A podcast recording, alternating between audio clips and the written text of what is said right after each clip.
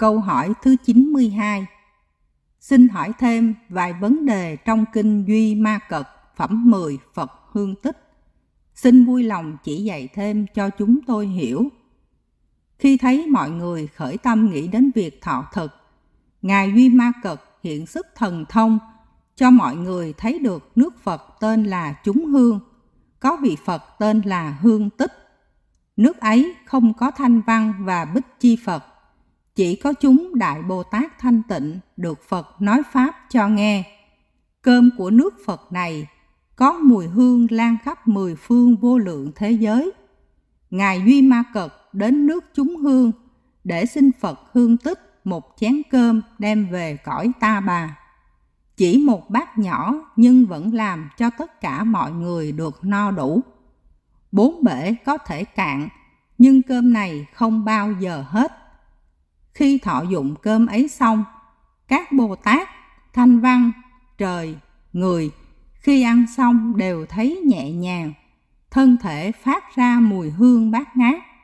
Tôi xin hỏi như sau. Xin giải thích ý nghĩa của danh từ chúng hương và Phật hương tích. Thưa quý vị, về danh từ chúng hương, ý của Ngài Duy Ma Cật muốn nói những người nghe đến danh từ giải thoát, họ đến học, mà trong đạo Phật gọi là nhiều người hành hương, hay còn gọi là chúng hành hương. Về danh từ Phật hương tích là di tích của vị Phật quá khứ ở trái đất Nam Diêm Phù Đề này. Có nhiều người hành hương đến chiêm ngưỡng. Câu hỏi thứ 93 Cơm của nước này là tượng trưng cho điều gì? Có phải là công đức không? Thưa quý vị, cơm của nước này chính là pháp môn giải thoát. Câu hỏi thứ 94 Pháp môn giải thoát Tại sao lại có mùi hương mà không mang một đặc điểm khác? Thưa quý vị, trong đạo Phật, người ngộ đạo, Đức Phật gọi là người nếm được mùi vị đạo, nên gọi là mùi hương của đạo. Nếu gọi ý khác thì không sát nghĩa lắm.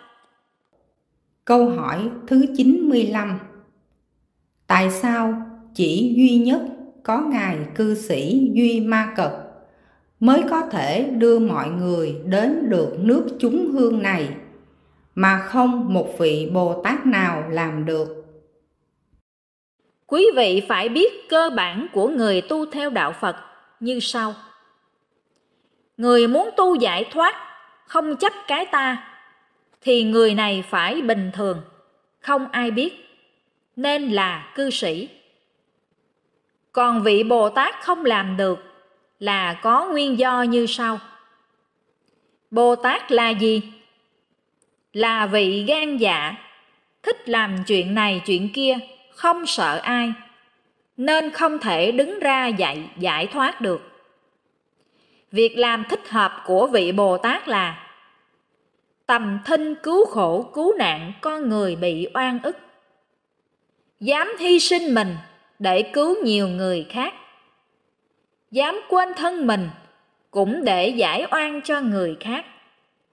Nói tóm lại, vị bồ tát là vị rất gan dạ cứu giúp người khác, gọi là vị bồ tát. Vì vậy, việc dạy đạo giải thoát duy nhất chỉ có cư sĩ nào có tâm lớn thì mới dám dạy đạo giải thoát này còn nếu là vị thầy thì cũng không dạy được. Vì sao? Vì thầy là vị có nhiệm vụ hành các lễ, chứ không phải dạy đạo.